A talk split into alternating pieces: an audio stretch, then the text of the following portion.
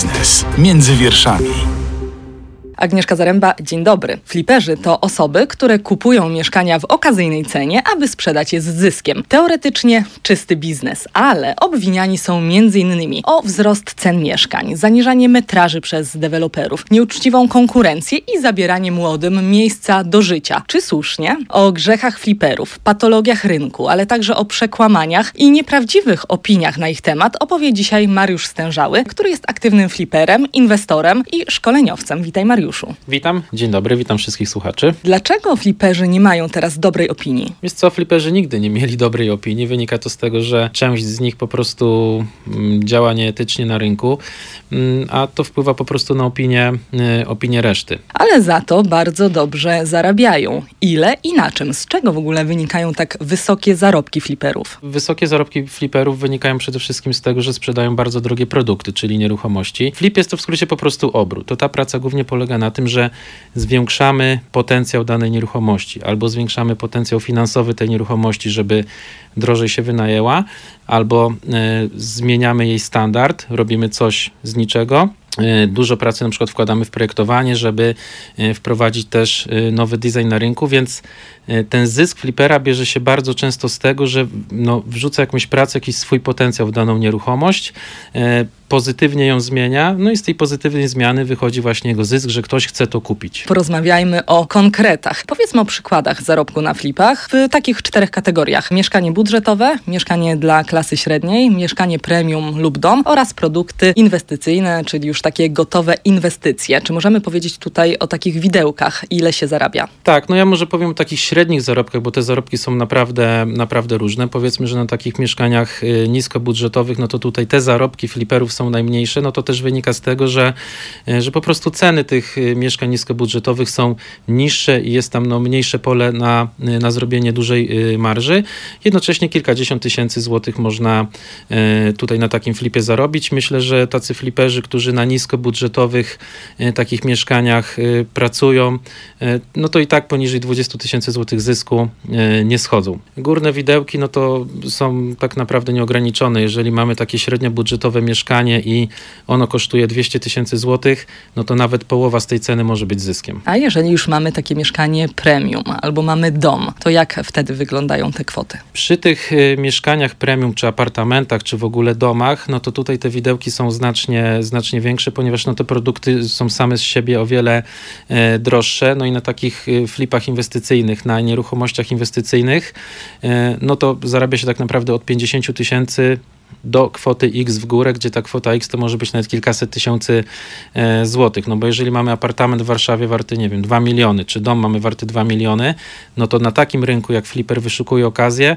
mm, no to w zależności od sytuacji na rynku, E, może, może, może tutaj zarobić po prostu kilkaset, złoty, kilkaset tysięcy złotych na takim flipie inwestycyjnym. Tutaj mówimy już o tych produktach inwestycyjnych. Tak, tutaj mówię o tym, e, o produktach inwestycyjnych, czyli na przykład zrobienie domu na wynajem, czy zrobienie dużego mieszkania na wynajem, to na takich flipach inwestycyjnych można zarobić e, dużo więcej niż na takich standardowych flipach, ponieważ tutaj już klientem końcowym jest inwestor, który kupuje gotową, pracującą inwestycję, więc taki inwestor już patrzy zupełnie inaczej na taki zakup E, nie do końca jest zainteresowany często tym, ile ktoś na tym e, zarabia, tylko kupuje gotową inwestycję, gdzie interesuje go gotowa e, stopa zwrotu. I on nawet, taki inwestor wie, że ten flipper dużo zarabia na tego typu E, mieszkaniu czy domu inwestycyjnym. E, jednocześnie on też wie, że musiałby na to poświęcić swój czas, swój kapitał. E, nie ma często w tym doświadczenia, ma jakiś swój inny biznes, więc chce kupić gotowy, pracujący, inwestycyjny produkt. A jak długo w takim razie trzeba pracować? Ile to trwa, żeby osiągnąć ten zysk jako flipper? Znam takich fliperów, którzy zrobili flipa w kilka godzin, tak? Zaledwie zdążyli kupić na przykład mieszkanie i po kilku godzinach już byli u notariusza z innym klientem więc y, flip może trwać y, kilka godzin, może trwać nawet kilka lat. To wszystko zależy od y, doświadczenia flipera, od jego, przede wszystkim od jego wiedzy, mm, czy to, co w ogóle kupuje jest dobrą inwestycją, czy to, co kupuje jest okazją, jak szybko można to spieniężyć. Zależy to też w dużej mierze od zysku, jaki on sobie założy. No, zbyt pazerny flipper, który chce na nieruchomości po prostu no, wyciągnąć maksa, no to też sprzedając y, nieruchomość po takiej cenie no, stricte rynkowej, no to będzie ją sprzedawał dłużej, tak? Jeżeli ta nieruchomość będzie troszeczkę tańsza, no to będzie to sprzedawał krócej. E, zazwyczaj fliperom zależy na tym, żeby sprzedać szybciej, no bo szybciej można zrealizować zysk i robić jakąś kolejną inwestycję, więc zazwyczaj fliperzy sprzedają e, jednak te nieruchomości trochę taniej. A jak jest to w Twoim przypadku? Podzielisz się? Jaki był taki najszybszy flip? Wiesz co, najszybszy taki mój flip to chyba trwał dwa tygodnie. E, z tego co pamiętam. I to, I to, było takie mieszkanie, które po prostu kupiłem, e, zarobiłem na nim niewiele, bo tylko kilkanaście tysięcy złotych. To akurat dostałem takie polecenie od znajomego i on chciał po prostu e, szybko się tego pozbyć, bo musiał po prostu pieniądze przeznaczyć na coś innego. No i tylko je po prostu kupiliśmy, chyba pomalowaliśmy ściany na biało i wystawiliśmy dalej na sprzedaż.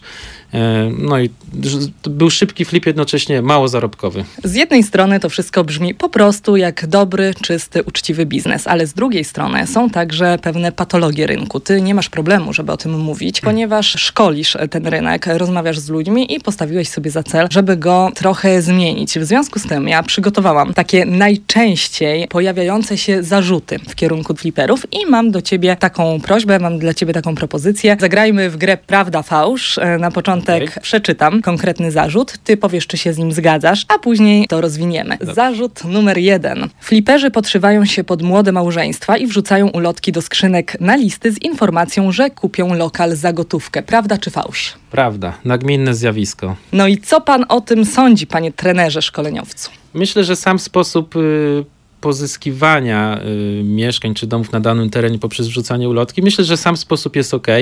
Jednocześnie no, podszywanie się pod kogoś, y, kim się nie jest i wprowadzanie kogoś w błąd i branie na litość, bo wiesz, to to, że ktoś tam się, się podszywa pod jakąś młodą parę, która y, kupi wszystko w tej okolicy i jeszcze płaci gotówką, no to już same młode pary nie, nie zawsze mają y, pieniądze, żeby kupić coś y, gotówką. Myślę, że sam sposób jest ok. Jednocześnie no sam tam sam tak kiedyś robiłem, tylko była to prosta informacja. Kupię mieszkanie w tej okolicy, czy dom w tej okolicy, lub wynajmę go na kilka lat, bo ja się też mocno zajmuję e, wynajmem i robi się to w jednym celu, bo ja na przykład tak robiłem dlatego, bo miałem klienta, konkretnego klienta na nieruchomość w danej okolicy. I nie da się inaczej dotrzeć do ludzi, którzy mają w danej okolicy na przykład mieszkanie na, na sprzedaż niż tym sposobem. No, jednocześnie podszywanie się jest e, bardzo nie. Okay. Jak już zaczęła się też sytuacja e, w tym roku na, na Ukrainie, to już w ogóle niektórzy, e, niektórych w ogóle bardzo poniosło, bo już taką parkę rysowali młodą na, na ulotce jeszcze z flagą Ukrainy, tak?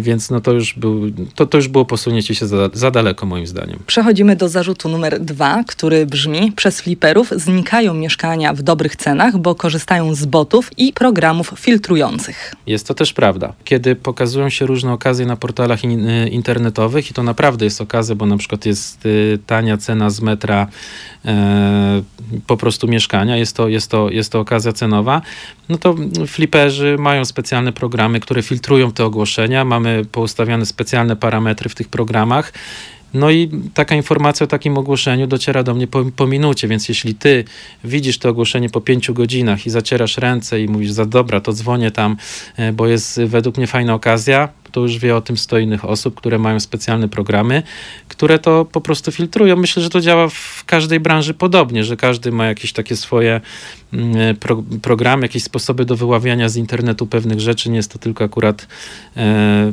nie jest to tylko akurat tutaj. Jednocześnie tak, jest to prawda. W takim razie zarzut numer 3. Przez fliperów deweloperzy zaniżają metraże mieszkań, bo lokale są coraz droższe, więc są odpowiedzialni za tak zwany chów klatkowy, który się tworzy. No nie, to tutaj jest y, totalnie, totalnie fałsz.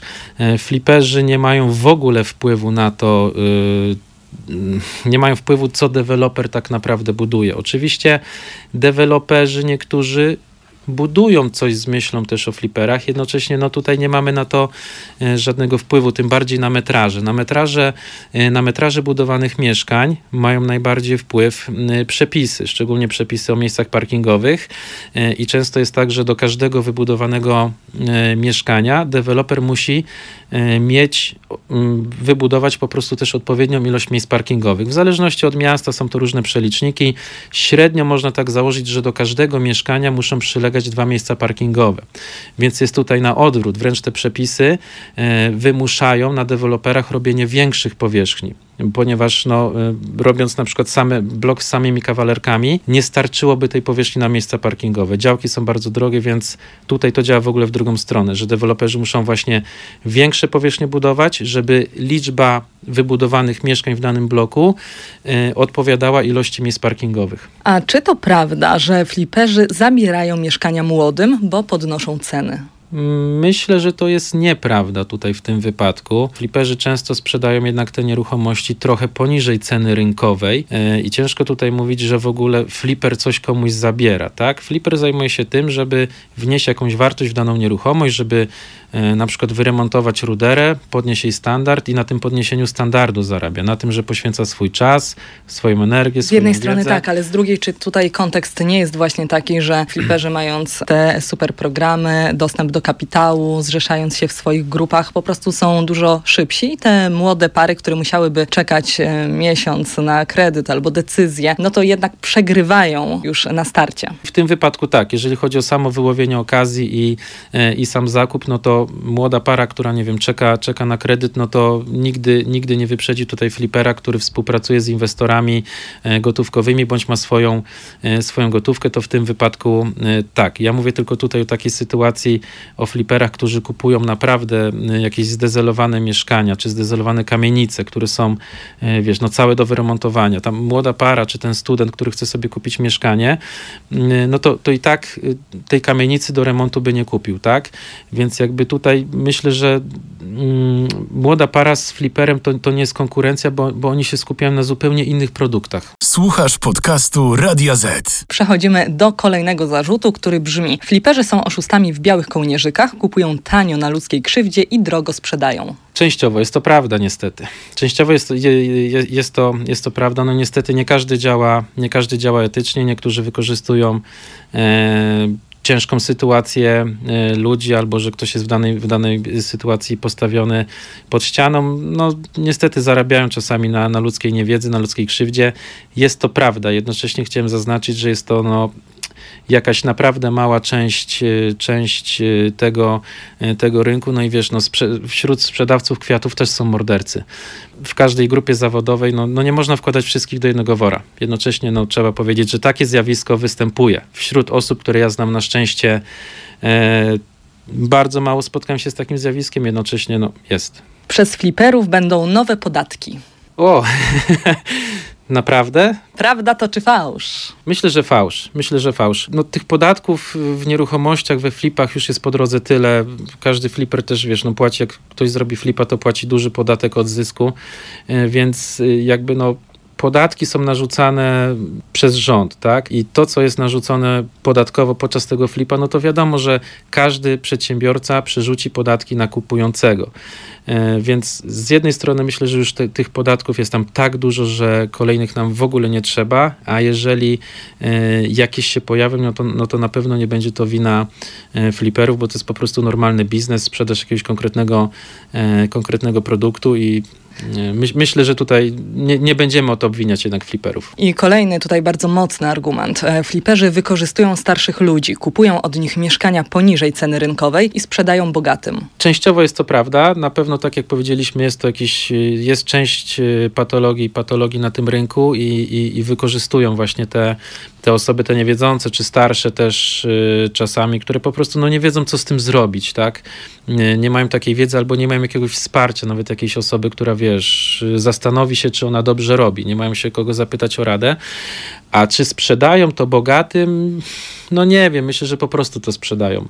E, po prostu to sprzedają po cenach rynkowych, czy cenach trochę niższych niż rynkowych, a czy sprzedają to bogatym, no to, to już nie Tutaj odpowiem. bardziej chodzi o to podejście, o wykorzystywanie starszych e, osób. Sama byłam kiedyś na takim spotkaniu, na takim szkoleniu, gdzie jeden ze szkoleniowców tego uczył. To było oburzające i który wprowadzał takie standardy. To było przed laty, gdy jeszcze ten rynek się aż tak nie profesjonalizował. No mam nadzieję, że to się zmienia. Zmienia się to, zmienia się to na lepsze, no bo jednak mamy już dostęp do jakiejś kolejnej wiedzy, mamy jakieś spotkania branżowe, mamy wiele osób, które pokazują, jak to się powidło, y, powinno wszystko prawidłowo y, robić, no i to się zmienia, zmienia w dobrym kierunku. Jednocześnie no, nie wytępimy do końca patologii z ogromnego rynku, jakim jest tym bardziej rynek nieruchomości, no bo tysiące transakcji się dzieją e, praktycznie codziennie i nie da się zrobić tak, żeby wszystko było ok.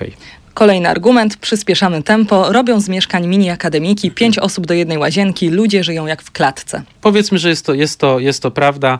E, jednocześnie tutaj muszę zwrócić uwagę na jedną rzecz. Ktoś może mówić, że ty mieszkasz w klatce, bo ty mieszkasz w małym kilkunastometrowym mieszkanku, bądź w małym pokoju i tak dalej, i tak dalej.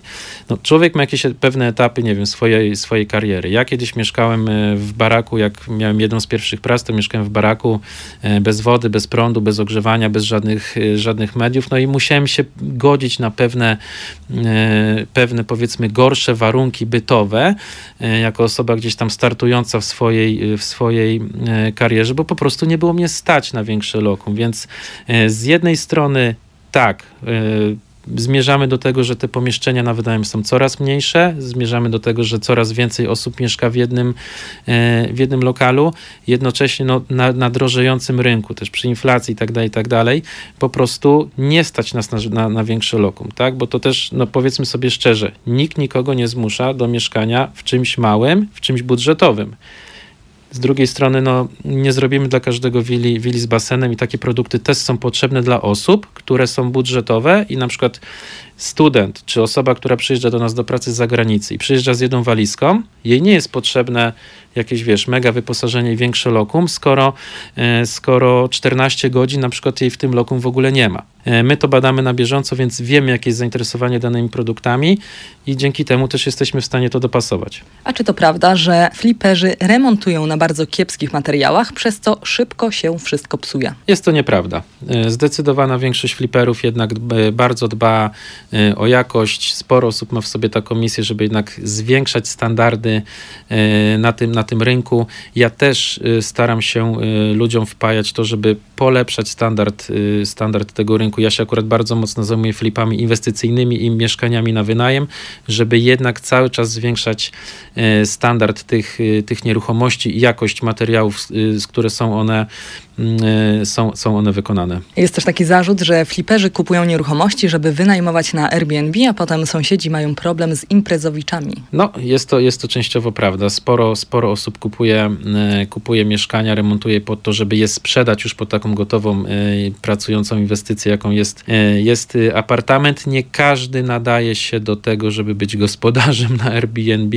Nie każde miejsce nadaje się na to, żeby prowadzić tam wynajem krótko długoterminowy, to też zależy od tego, jakie mamy, jakie mamy te apartamenty, no bo apartamenty mniejsze e, nie są w zasadzie przeznaczone na imprezy. Tutaj takie zjawisko dzieje się w takich apartamentach większych, gdzie są 3, 4, 5 pokoi, no to, no to to jest stworzone, żeby zrobić tam wieczór kawalerski, czy panieński, czy jakąś większą imprezkę, więc tutaj w tych formatach mieszkań, no to tak, takie problemy występują i czasami w niektórych miastach nawet włodarze nie wiedzą, jak sobie z tym radzić. Jest to uprzykrzające dla sąsiadów, dlatego tutaj no, trzeba mocno zwracać uwagę na różne regulaminy i jednak skupiać, skupiać się na tym, kogo przyjmujemy pod swój To dach. jeszcze ostatni tak zwany zarzut. Fliperzy to spekulanci. Gdyby nie fliper, to ktoś kupiłby sobie mieszkanie dużo taniej. Częściowo jest to prawda, no bo jednak, jednak fliperzy e, te tańsze mieszkania wychwytują, e, wychwytują e, z rynku, między innymi przez te różne właśnie triki, przez te różne programy, które, które, które nam to umożliwiają. Jednocześnie no, tak, jest, tak, jest na, tak jest w każdej branży na, na całym rynku. Tak? No, ja też kupując samochód, nie kupię go taniej niż osoba, która handluje e, samochodami, więc no, jest, jest to normalne zjawisko e, w, ka w, ka w, każdej branży. Natomiast czy nazwałbym flipera spekulantem? Mm, no ja bym takiego, takiego tutaj słownictwa nie użył, bo tak jak podkreślam, fliper, który sprzedaje mieszkanie czy dom i tak sprzedaje to w cenie rynkowej, więc to nie jest tak, że nie wiem, fliperzy, których jest tysiące w naszym kraju, ustalają sobie jakieś ceny i nagle robimy zmowę cenową i e, teraz metr w Warszawie będziemy sprzedawali 2000 zł drożej. No to tak tutaj nie działa. Słuchasz podcastu Radia Z. Powiedzieliśmy o tych zarzutach, które mają ludzie do fliperów, a jak jest w drugą stronę? Jeżeli są te osoby, które działają właśnie zgodnie z literą prawa, trzymają się tych standardów, zależy im na tym, żeby działać etycznie, to z jakimi oni przeszkodami we flipowaniu się spotykają? Wiesz co, no Flipper ma dwa główne główne, problemy. Pierwszy problem to są różne niejasne przepisy prawa, prawa budowlanego. Często gdzieś inwestycje są nawet przerywane. Nie dotyczy to tylko deweloperów, tylko właśnie też, też, też fliperów, więc nie ma jasnego prawa co do budowania, remontowania czy przerabiania mieszkań, przebudowywania nieruchomości w Polsce, więc takie zagwozdki prawne są zawsze, e, zawsze dla fliperów jakąś przeszkodą, czy niektóre po prostu nieruchomości mają dużo problemów prawnych. E, I tutaj dużą rolę dzisiaj odgrywają prawnicy, którzy, którzy ostatnio też się mocno na tym rynku gdzieś w mediach e, uaktywnili, ponieważ no, stoi grom nieruchomości tak naprawdę na rynku pustych, które można by zagospodarować, tylko kwestie prawne trwają nawet latami, żeby taką nieruchomość no, można było dopuścić do użytku i coś z nią zrobić, wyremontować ją, żeby ona znowu jako ładna trafiła e, na rynek, czy na przykład e, są problemy z tym, że długo się czeka na pewne pozwolenia, e, długo się czeka na przykład na pozwolenie na przerobienie instalacji gazowej, to jest czasem kilka miesięcy, no i później zdziwienie, o czemu nieruchomości są takie drogie, no bo właśnie przez te problemy, przez te przedłużenia, gdzie ten kapitał stoi i, i ta inwestycja się przedłuża, no to zawsze będzie się to E, przez, przez, takie rzeczy będzie to drożeć. No i drugi taki problem e, fliperów to jest znalezienie e, konkretnych ludzi do współpracy. Mówię tutaj o ekipach remontowych. Remonty raz, że teraz bardzo mocno podróżały, a dwa, że firmy remontowe jest to taka branża, gdzie, gdzie naprawdę ciężko znaleźć dobrych ludzi do tego, żeby to zrobić szybko, na czas y, i, y, i w dobrych pieniądzach i często właśnie na etapie remontu te inwestycje się wysypują. To jest taki największy moim zdaniem problem e, fliperów, żeby mieć dobre ekipy remontowe. A jak teraz wygląda sytuacja na samym rynku fliperskim? E, jak wygląda sprzedaż mieszkań? Jak, jak stoi sprzedaż? Leży. E, z moich obserwacji z tego na dzień nagrywania tego materiału, no to wynika, że e, sprzedaż mieszkań zmalała o 90%. Za tym idzie też mniejsza sprzedaż kredytów hipotecznych, też około 90, nawet 95% z tych informacji, które ja e, uzyskałem. E, więc no, fliperom jest teraz ciężko, szczególnie tym, którym, którzy nie mają gdzieś tam zapasu kapitału, no to...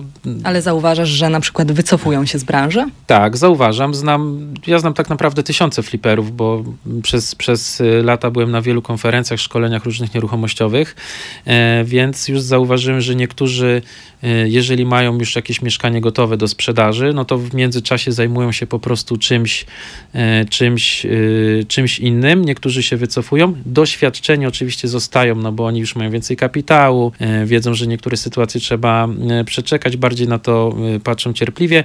Niektórzy się wycofują co mnie bardziej martwi, nie tylko fliperzy, to wycofują się deweloperzy. Ogrom deweloperów w tej chwili e, te budowy, które muszą skończyć, no to kończą, nawet jak nie mają na to pieniędzy, no to gdzieś je wykupują po prostu spod, spod ziemi.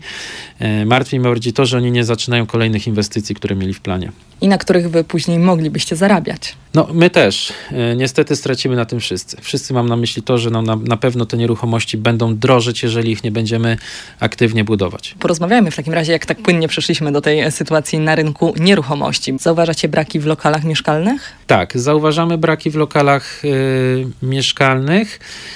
nawet ostatnio zauważyłem gdzieś pierwsze projekty e, ustaw, które się tworzą, że też będzie można lokale użytkowe e, przerabiać na, na, na lokale mieszkaniowe na prostszych procedurach. Na dzień dzisiejszy tego jeszcze nie ma, mam nadzieję, że to się stanie.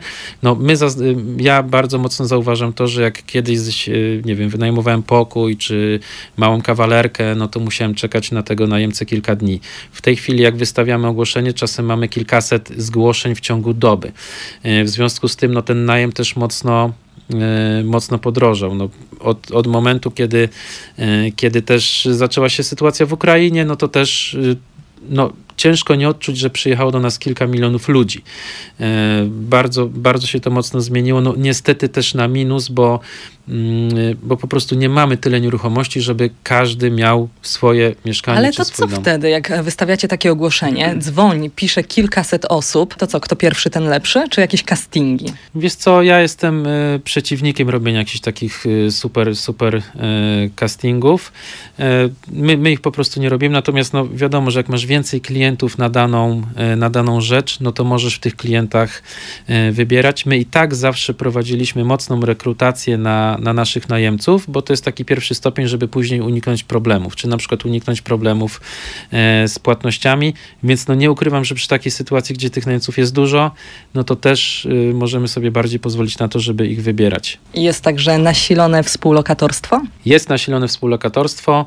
Powiem szczerze, że tak. Wcześniej na przykład nie było, by, był taki problem, że jak ktoś miał, nie wiem, mieszkanie pięciopokojowe i wynajmował w nim pokoje osobno, no to ciężko już mu było znaleźć y, najemców, no bo no wiadomo, ludzie nie chcą mieszkać w większych skupiskach. Teraz z tym nie ma żadnego problemu. E, teraz bez problemu się wynajmują i mieszkania 8, 9, 10 pokojowe i w związku z tym, że też sporo uchodźców do nas przyjechało, no to to, to jest, jest takie zjawisko, że nawet po dwie, trzy osoby mieszkają w jednym pokoju, tak? gdzie wcześniej to było nie do pomyślenia. Teraz te współlokatorstwo się mocno e, nasiliło, no bo jest taka sytuacja na rynku, że ten najem tak podrożał, że po prostu ludzie muszą się godzić na, na, na może nie go, no po, powiedzmy sobie wprost, ludzie muszą się godzić na gorsze warunki, żeby zmieścić się w swoim budżecie, e, który mają po prostu na wynajem miesięczny lokum. To w takim razie co powiesz o obecnej wyprzedaży poniżej wartości rynkowej tych nieruchomości mieszkalnych o dużych metrażach? Duże metraże można teraz kupić e, bardzo tanio, można kupić e, metr kwadratowy na przykład domu kilka razy taniej niż kosztuje koszt jego budowy. Podam taki uśredniony przykład. Gdybyśmy chcieli sami budować dom jednorodzinny i E, i już nawet mam działkę i tylko muszę wybudować dom jednorodzinny na tej działce, no to koszty budowy sięgają nawet 8 tysięcy złotych do stanu deweloperskiego. Mówię przy budowie jednego domu jednorodzinnego, a domy jednorodzinne bez problemu możesz wejść w internet i kupić za 2-3 tysiące złotych za metr gotowe. No to, to wynika z tego, że e, po pierwsze, jeżeli ktoś miał mały kredyt, bo na przykład miał kredyt na kawalerkę i ten kredyt wzrósł, wzrósł mu o 1500 zł, no to powiedzmy, że jest to kwota, którą gdzieś można sobie dorobić. Jeżeli ktoś mia, ma y, duży dom i miał kredyt 8000 zł raty miesięcznie, a teraz ma 16, no to już ten przeskok y, finansowy jest dosyć spory. Y, no i tych ludzi po prostu najzwyczajniej przestaje stać no, nie mają po prostu na zapłacenie raty. Do tego wzmożone, wzmożone ceny ogrzewania, wzmożone po, też mocno wzrosły ceny prądu. No i to wszystko ma wpływ na to, że tych ludzi, których jeszcze rok temu było stać na, na, na dom, bądź na duży dom, w tej chwili po prostu na to nie stać już powoli pętla, pętla się wielu na, na, na szyi zaciska, no i muszą to sprzedać i muszą to szybko sprzedać. E, i dużo ludzi teraz musi szybko sprzedać, a jak coś trzeba szybko sprzedać, no to niestety trzeba zapłacić też za to odpowiednią cenę, właśnie obniżając cenę tego, co się sprzedaje. Ale czy to, co się teraz dzieje na rynku nieruchomości, na rynku mieszkaniowym, ale także w tym e, sektorze fliperów, to to jest tylko specyfika polskiego rynku, czy tak jest e, także za granicą? Za granicą też to występuje. Ja akurat e, też trochę działałem na rynku, na rynku angielskim i za granicą jest podobna, podobna sytuacja. Wszędzie mamy inflację, w wielu krajach mamy mocno drożejące kredyty. Nie chcę tu mówić o jakichś bardziej szeroko zakrojonych, y, zakrojonych y, planach, y, po co, dlaczego i, i jak to jest robione, że mamy taką, taką sytuację, że po prostu mamy czas tak, takich powiedzmy sobie wprost przejęć różnych, różnych rzeczy i na rynku nieruchomości jest jest to samo. Ci, którzy teraz mają kapitał, no to będą przejmować po prostu za niższe ceny, za niższe ceny e, nieruchomości od tych, którym go, którym, bo, którym go brakuje. No i domy są tutaj szczególnie w tej chwili w, nis w niskich cenach. Myślę, że jeszcze będą w niższych, jak już ludziom skończą się możliwości na przykład brania kolejnych wakacji kredytowych to kiedy? Tak sobie gdybając, analizując to, to, co się dzieje, no to myślę, że w okolicach lutego, marca możemy mieć jeszcze większe wyprzedaże na, e, na domach, no bo już w styczniu będziemy mogli, właściciele domów będą mogli wziąć pierwszy raz w nowym roku wakacje kredytowe, które są raz na kwartał, no i od lutego już trzeba będzie znowu te raty płacić. W dodatku tych dużych cen e, ogrzewania, prądu, gazu, e, kiedy te rachunki też przyjdą z jakimś opóźnieniem, no to może już się okazać, że naprawdę na ten dom, na tą ratę mnie nie stać, no i trzeba będzie e, jeszcze taniej to e, sprzedać. Jesz może być taka sytuacja, że jeszcze więcej ludzi będzie chciało wtedy sprzedać swoje domy ze względu właśnie na te wysokie, e, wysokie opłaty. No i znowu tutaj mamy prostą sytuację. Jeżeli dużo ludzi sprzedaje podobny produkt, no to muszą niestety zacząć walczyć troszeczkę ceną, jeżeli chcą to sprzedać szybciej. No i może być taka sytuacja, w mojej opinii taka sytuacja będzie, a, a jak naprawdę będzie, no to czas pokaże. Nie możemy pominąć wątku wzrostu cen energii. Jak on wpływa na rynek nieruchomości? Wiesz co, no na rynek nieruchomości on wpływa w, w bardzo prosty sposób. Y, deweloperzy mocno odczuwają wzrost cen energii. Też płacą te rachunki za energię jako firma, a firma już y, z samej zasady płaci dwa, czasem kilka razy tyle y, za prąd. Wiesz, ja mam firmę tutaj też y, jedną w Warszawie, no i nam prąd wzrósł pięć razy. Stawka za kilowatogodzinę. W zeszłym roku płaciliśmy 400 zł rachunek za prąd, teraz 2400, mniej więcej. Więc no, to się mocno odbija po prostu na kosztach produkcji. Mocno się to odbija na, na deweloperach i bardzo mocno się to odbija po prostu na, na rynku wynajmu, no bo najemcy sami sobie płacą rachunki za, za prąd, za gaz, za wszystkie media, więc wynajmujący zawsze przerzuci te media na, na najemców, więc tutaj no jest jest, jest to widoczne. Jeszcze kilka lat temu, jak ja, ja się też dużo zajmuję takim wynajmem e, dla firm, dla pracowników, e, no to jak dwa lata temu obliczaliśmy stawkę, jaką ma zapłacić tam e, firma za na przykład jednego pracownika, który u nas mieszka, to, to tych mediów tak naprawdę nie braliśmy za bardzo na uwagę, bo to były tak śmieszne koszty w porównaniu do tej kwoty, którą oni płacili, że nie brało się tego pod uwagę.